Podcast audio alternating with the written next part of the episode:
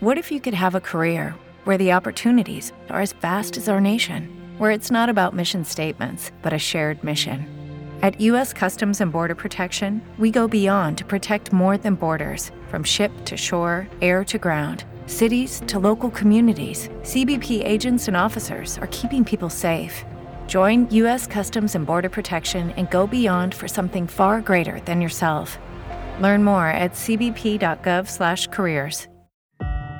മൃഗങ്ങളുടെ വേട്ടയാടൽ നമ്മളെല്ലാം നിരവധി വീഡിയോകളിൽ കണ്ടിട്ടുണ്ടാകും.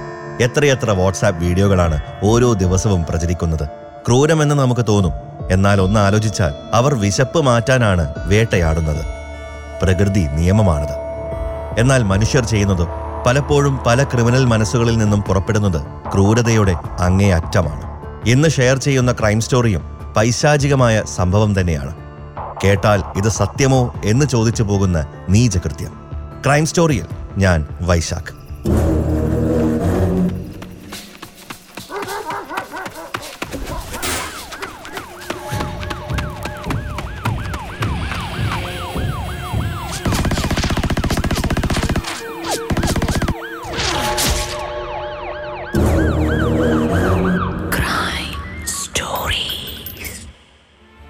വിഴിഞ്ഞത്താണ് സംഭവം നടന്നത്. വിഴിഞ്ഞം മുല്ലൂരിൽ വാടകയ്ക്ക് താമസിക്കുകയായിരുന്നു റഫീഖ ബീവിയും മകൻ ഷഫീഖും. റഫീഖ ബീവിയുടെ സുഹൃത്തും പാലക്കാട് സ്വദേശിയുമായ അൽ അമീനും കൂടെ താമസിച്ചിരുന്നു. ആ വീടിനടുത്തു തന്നെയായിരുന്നു വീട്ടുടമ ശാന്തകുമാരി താമസിച്ചിരുന്നത്. വീടൊഴിയാൻ പോവുകയാണെന്ന് റഫീഖ ബീവി പറഞ്ഞിരുന്നു. അതിന് തക്ക കാരണവുമുണ്ടായിരുന്നു. വീടൊഴിയാമെന്ന് പറയുന്നതിന് ഒരാഴ്ച മുൻപ് വഴക്കിട്ടതിനെ തുടർന്ന് അൽ അമീനും ഷഫീഖും വീടിനകത്തെ സാധന സാമഗ്രികൾ തല്ലി തകർത്തിരുന്നു. തുടർന്ന് വിഷയമായപ്പോൾ റഫീക്ക ബീവി വീടൊഴിയാമെന്ന് സമ്മതിച്ചു. വാടക ഒഴിഞ്ഞു പോകുമെന്ന് പറഞ്ഞ ദിവസം വൈകിട്ട് ശാന്തകുമാരിയുടെ മകൻ വാടക വീട്ടിലെത്തി. വീട്ടിലെത്തിയ ഉടമയുടെ മകൻ വീടിന്റെ കഥക് താക്കോലുള്ളതായി കണ്ടു. ഇതേ തുടർന്ന് വീട്ടുകാരെ വിളിച്ചുവെങ്കിലും അനക്കമില്ലായിരുന്നു. വീട് തുറന്ന് അകത്തു കയറി. ആളനക്കമില്ല. അപ്പോഴാണ് നടുക്കുന്ന കാഴ്ച അയാൾ കാണുന്നത്. വരാന്തയുടെ തട്ടിൻ മുകളിൽ നിന്നുള്ള ആ കാഴ്ച കണ്ട് ഞെട്ടിത്തരിച്ചുപോയി. തട്ടിൻ മുകളിൽ നിന്ന് ചോര ഒലിച്ചിറങ്ങുന്നു. റഫീഖ ബീവിയെയും മകനെയും സുഹൃത്തിനെയും കാണുന്നുമില്ല.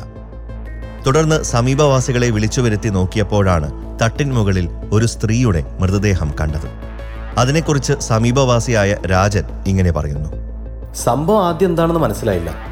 റഫീഖ ബീവി അപായപ്പെടുത്തി മകനും സുഹൃത്തും കൂടി കടന്നു കളഞ്ഞതായാണ് ഞങ്ങൾ നാട്ടുകാർ സംശയിച്ചത്. വീട്ടുടമയുടെ മകന് ഉടൻ തന്നെ വിഴിഞ്ഞം പോലീസിൽ വിവരം അറിയിച്ചു.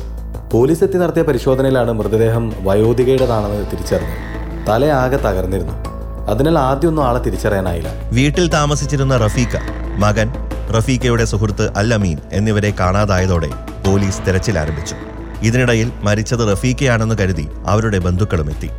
വീട്ടുടമ ശാന്തകുമാരിയെ കാണാനില്ലെന്ന് മകൻ മൊഴി നൽകിയപ്പോൾ കാര്യങ്ങൾ സങ്കീർണമായി. തുടർന്ന് പോലീസ് പ്രതികളുടെ ഫോൺ നമ്പറുകളുടെ ലൊക്കേഷൻ പരിശോധിച്ചപ്പോൾ തൈക്കാട് സംഗീത കോളേജിനടുത്തുള്ളതായി കണ്ടെത്തി. മരിച്ചത് റഫീഖ ബീവിയല്ല എഴുപത്തൊന്നുകാരിയായ വീട്ടുടമ ശാന്തകുമാരിയാണ് കൊല്ലപ്പെട്ടത്. കൊല്ലപ്പെട്ട് അധികനേരമായില്ല പ്രതികളെയെല്ലാം പോലീസ് എളുപ്പം പിടിച്ചു. അതിനെക്കുറിച്ച് പോലീസ് ഓഫീസർ രാമചന്ദ്രൻ ഇങ്ങനെ പറയുന്നു. പ്രതികളുടെ ഫോൺ നമ്പറുകൾ വേഗം തന്നെ ട്രേസ് ചെയ്തു.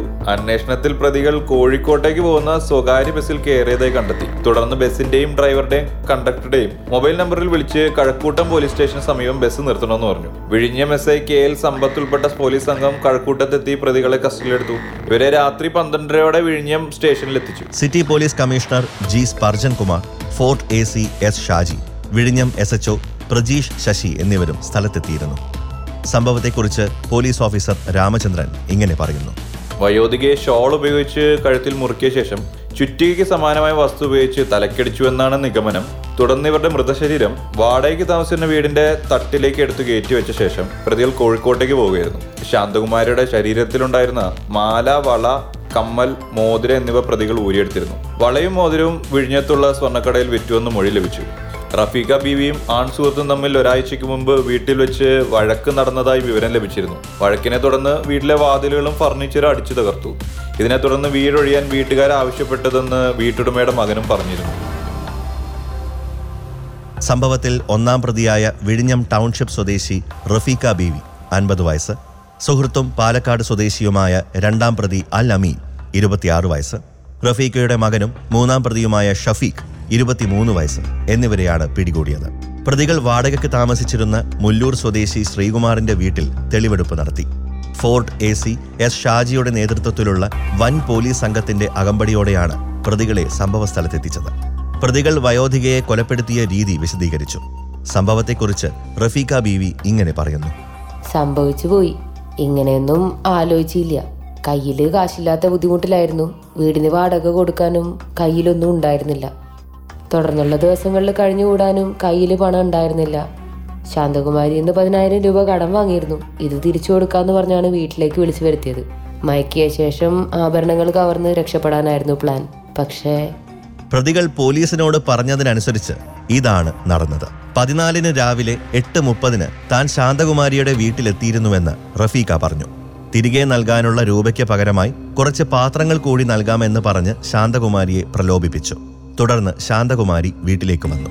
അവരെ അകത്തെ മുറിയിലേക്ക് കൂട്ടിക്കൊണ്ടുവന്നു ഇവരുമായി സംസാരിക്കുന്ന സമയത്ത് മുറിക്കുള്ളിൽ മറഞ്ഞിരുന്ന അൽ അമീനും ഷഫീഖും ചേർന്ന് പിന്നിൽ നിന്ന് ഷാൾ ഉപയോഗിച്ച് ശാന്തകുമാരിയുടെ കഴുത്തിൽ ബലമായി മുറുക്കി. നിലവിളിക്കാൻ ശ്രമിച്ചപ്പോൾ ഷാളിന്റെ ബാക്കി ഭാഗം വായിൽ തിരുകി കയറ്റിയെന്നും റഫീഖ ബീവി പറഞ്ഞു. ശ്വാസം കിട്ടാതെ ശാന്തകുമാരി കുഴഞ്ഞതോടെ തറയിൽ കിടത്തി. തുടർന്ന് കൈവശം സൂക്ഷിച്ചിരുന്ന ചുറ്റിക ഉപയോഗിച്ച് നെറ്റിയിലും തലയിലും അടിക്കുകയായിരുന്നുവെന്ന് റഫീഖ ഉദ്യോഗസ്ഥരോട് പറഞ്ഞു. മരണം ഉറപ്പുവരുത്തിയ ശേഷം ഷഫീഖും അൽ അമീനും ചേർന്ന് മാലയും വളയും മോതിരവും കമ്മലും ഉൾപ്പെട്ട ആഭരണങ്ങൾ കവർന്നുവെന്നും റഫീഖ ഉദ്യോഗസ്ഥരോട് പറഞ്ഞു. രക്തം വാർന്നൊഴുകിയതിനെ തുടർന്ന് കൈലി മുണ്ടെടുത്ത് രക്തം തുടച്ചെടുത്ത് പുറത്തു കൊണ്ടുപോയി കത്തിച്ചു. തുടർന്ന് വരാന്തയിലെ തട്ടിന് മുകളിൽ മൃതദേഹം ഒളിപ്പിക്കാൻ തീരുമാനിച്ചു. കസേരയിട്ട് വാതിലിന് മുകളിൽ ചവിട്ടി തട്ടിന് മുകളിലേക്ക് അല്ലമീൻ കയറി. പിന്നാലെ സാരിയെടുത്ത് ശാന്തകുമാരിയുടെ ശരീരത്തിലെ ഇടുപ്പിലും തോളിലുമായി കൂട്ടിക്കെട്ടി. താനും മകനും ചേർന്ന് എടുത്തു നൽകിയ മൃതദേഹം തട്ടിൻ മുകളിലിരുന്ന് അൽ അമീൻ അകത്തേക്ക് തള്ളി വെക്കുകയായിരുന്നുവെന്നും റഫീഖ പറഞ്ഞു. കൊലപാതകം നടത്താനും സഹായിച്ച രീതിയും അൽ അമീനും ഷഫീഖും അന്വേഷണ സംഘത്തിന് മുന്നിൽ വിശദീകരിച്ചു. കൊലപാതകം നടത്തുന്ന സമയത്ത് അല്ലമീൻ ധരിച്ചിരുന്ന ബർമുട പുരയിടത്തിലെ വാഴക്കൂട്ടത്തിനിടയിൽ നിന്ന് കണ്ടെത്തി. ഇവർ കവർന്ന ആഭരണങ്ങളിൽ മാലയും വളയും വിഴിഞ്ഞത്തെ ആഭരണക്കടയിൽ നാൽപ്പത്തി അയ്യായിരം രൂപയ്ക്ക് വിറ്റിരുന്നു. കൊലപാതകം നടത്തുന്നതിന് ഉപയോഗിച്ച ചുറ്റിക സംഭവ ദിവസം തന്നെ പോലീസ് കണ്ടെത്തിയിരുന്നു. ശാന്തകുമാരിയുടെ മരണത്തെക്കുറിച്ച് പോലീസ് സമഗ്രമായ അന്വേഷണം നടത്തി മുന്നേറവെയാണ് ഡ്യൂട്ടിയിലുണ്ടായിരുന്ന വിജിത എന്ന പോലീസ് ഓഫീസർ ആ വലിയ വിവരത്തിലേക്ക് വിരൽ ചൂണ്ടുന്നത്. ഒരു വർഷം മുമ്പ് നടന്ന് മറ്റൊരു പൈശാചികമായ വാർത്ത അതോടെ പുറത്തു വന്നു. അതിനെക്കുറിച്ച് പോലീസ് ഓഫീസർ വിജിത ഇങ്ങനെ പറയുന്നു. ഒരു വർഷം മുമ്പാണ് സംഭവം. മുട്ടക്കാട് ഗീതു എന്ന പെൺകുട്ടി ദുരൂഹ സാഹചര്യത്തിൽ മരിച്ചിരുന്നു. അയൽക്കാരിയായിട്ടുള്ള റഫീഖയുടെ മൊഴിയെടുത്തപ്പോൾ ഞാനും ഡ്യൂട്ടിയിലുണ്ടായിരുന്നു. മുല്ലൂരിലെ വയോധിക കൊല്ലപ്പെട്ടതിന് സമാനമായ രീതിയിലായിരുന്നു ഗീതുവിന്റെ മരണവും. അതിൽ ചില സാമ്യങ്ങൾ കണ്ടു. ഉടൻ തന്നെ ഈ വിവരം മറ്റു ഉദ്യോഗസ്ഥരെ അറിയിച്ചു. ഗീതുവിന്റെ മാതാപിതാക്കളെ ചുറ്റിപ്പറ്റിയായിരുന്നു അതുവരെ അന്വേഷണം. അതിന്റെ പേരിൽ ആ മാതാപിതാക്കൾ വലിയ പീഡനങ്ങൾ ഏറ്റുവാങ്ങിയിരുന്നുവെന്ന് വാർത്താ മാധ്യമങ്ങളിലുണ്ടായിരുന്നു. വയോധികയുടെ അയൽവാസിയുടെ മൊഴിയും നിർണായകമായി. പ്രതികൾ തമ്മിൽ വഴക്കുണ്ടായപ്പോൾ പെൺകുട്ടിയുടെ മരണത്തെക്കുറിച്ച് അവർ സംസാരിക്കുന്നത് കേട്ടു എന്നായിരുന്നു മൊഴി. തുടർന്ന് റഫീഖയെ ചോദ്യം ചെയ്തപ്പോൾ താനും മകൻ ഷഫീഖും ചേർന്നാണ് ഗീതുവിനെ കൊലപ്പെടുത്തിയതെന്ന് സമ്മതിക്കുകയായിരുന്നു. ഷഫീഖ് ഉപദ്രവിച്ച കാര്യം അമ്മയെ അറിയിക്കുമെന്ന് പറഞ്ഞതിൽ പ്രകോപിതരായാണ് കുട്ടിയെ കൊലപ്പെടുത്തിയതെന്നാണ് അവരുടെ കുറ്റസമ്മതം. ഷഫീഖ് പീഡിപ്പിച്ചത് പുറത്തു പറയാതിരിക്കാൻ റഫീഖ ബീവിയും ഷഫീഖും പെൺകുട്ടിയെ തലക്കടിച്ച് കൊല്ലുകയായിരുന്നുവെന്നാണ് പോലീസ് കണ്ടെത്തിയിരിക്കുന്നത്. പ്രതികൾ വാടകയ്ക്ക് താമസിച്ചിരുന്ന വീട്ടുടമയുടെ മൊഴിയും ഈ കേസിൽ നിർണായകമായി. മകൻ കാരണം ഒരു പെണ്ണ് പോയെന്ന് റഫീഖ ഒരിക്കൽ പറഞ്ഞിരുന്നതായി സാക്ഷി മൊഴി നൽകിയിരുന്നു. തുടർന്ന് പോലീസ് നടത്തിയ ചോദ്യം ചെയ്യലിലാണ് കൊലപാതകം തെളിഞ്ഞത്. ഒരു വർഷത്തെ ഇടവേളയിൽ ഈ രണ്ട് കൊലപാതകങ്ങളും നടന്നിരിക്കുന്നത് ഒരേ മാസത്തിലും ഒരേ തീയതികളിലുമാണെന്നതും കേസിലെ പ്രത്യേകതയാണ്. മകൻ പീഡിപ്പിച്ച വിവരം പുറത്തു പറയാതിരിക്കാനാണ് പതിനാലുകാരിയെ കൊലപ്പെടുത്തിയതെന്നാണ് അറസ്റ്റിലായ റഫീഖ ബീവി വിശദമാക്കുന്നത്. തല ചുമരിൽ ഇടിക്കുകയായിരുന്നുവെന്ന് സംശയിക്കുന്നു. വീട്ടിനുള്ളിൽ അബോധാവസ്ഥയിൽ കണ്ടെത്തിയ പെൺകുട്ടിയെ ആശുപത്രിയിൽ എത്തിച്ചപ്പോഴേക്കും മരിച്ചിരുന്നു. അന്ന് പെൺകുട്ടിയെ ആശുപത്രിയിൽ എത്തിക്കാനായി മുന്നിൽ നിന്നത് റഫീഖ ബീവി തന്നെയായിരുന്നു. സംഭവവുമായി ബന്ധപ്പെട്ട് മുപ്പതിലധികം പേരെ അന്ന് പോലീസ് ചോദ്യം ചെയ്തിരുന്നുവെങ്കിലും കേസിൽ തുമ്പൊന്നും ലഭിച്ചിരുന്നില്ല. മരണകാരണം തലക്കേറ്റ ക്ഷതമാണെന്ന പ്രാഥമിക റിപ്പോർട്ടിന്റെ അടിസ്ഥാനത്തിൽ അന്വേഷണം വീണ്ടും നടന്നെങ്കിലും അന്വേഷണ ഉദ്യോഗസ്ഥൻ സ്ഥലം മാറിപ്പോയത് കേസിനെ കാര്യമായി ബാധിച്ചു. കുട്ടിയുടെ കാലിന് വീക്കമല്ലാതെ മറ്റ് അസുഖങ്ങൾ ഒന്നും തന്നെ ഇല്ലായിരുന്നുവെന്ന് വീട്ടുകാർ അന്ന് മൊഴി നൽകിയിരുന്നു. മരിക്കുന്നതിന് തലേന്ന് രാത്രിയിൽ കുട്ടി ഓൺലൈൻ ക്ലാസ്സിൽ പങ്കെടുത്തിരുന്നതായും അന്വേഷണത്തിൽ തെളിഞ്ഞിരുന്നു. അന്ന് തന്നെ കുട്ടി സമീപ വീടുകളിൽ ചെന്നിരുന്നതായി പ്രദേശവാസികളും മൊഴി നൽകിയിരുന്നു. ഇതെല്ലാം കൂട്ടി വായിച്ചാണ് പോലീസ് റഫീഖ ബീവിയെ ചോദ്യം ചെയ്തതും കുറ്റസമ്മതമുണ്ടായത്. മനുഷ്യർ പലതും ആലോചിക്കുന്നു. നടപ്പിലാക്കുമ്പോൾ പലതും പാളിപ്പോകുന്നു.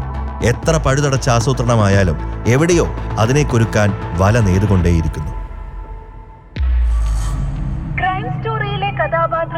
ശബ്ദങ്ങൾ തികച്ചും സാങ്കല്പികം മാത്രം.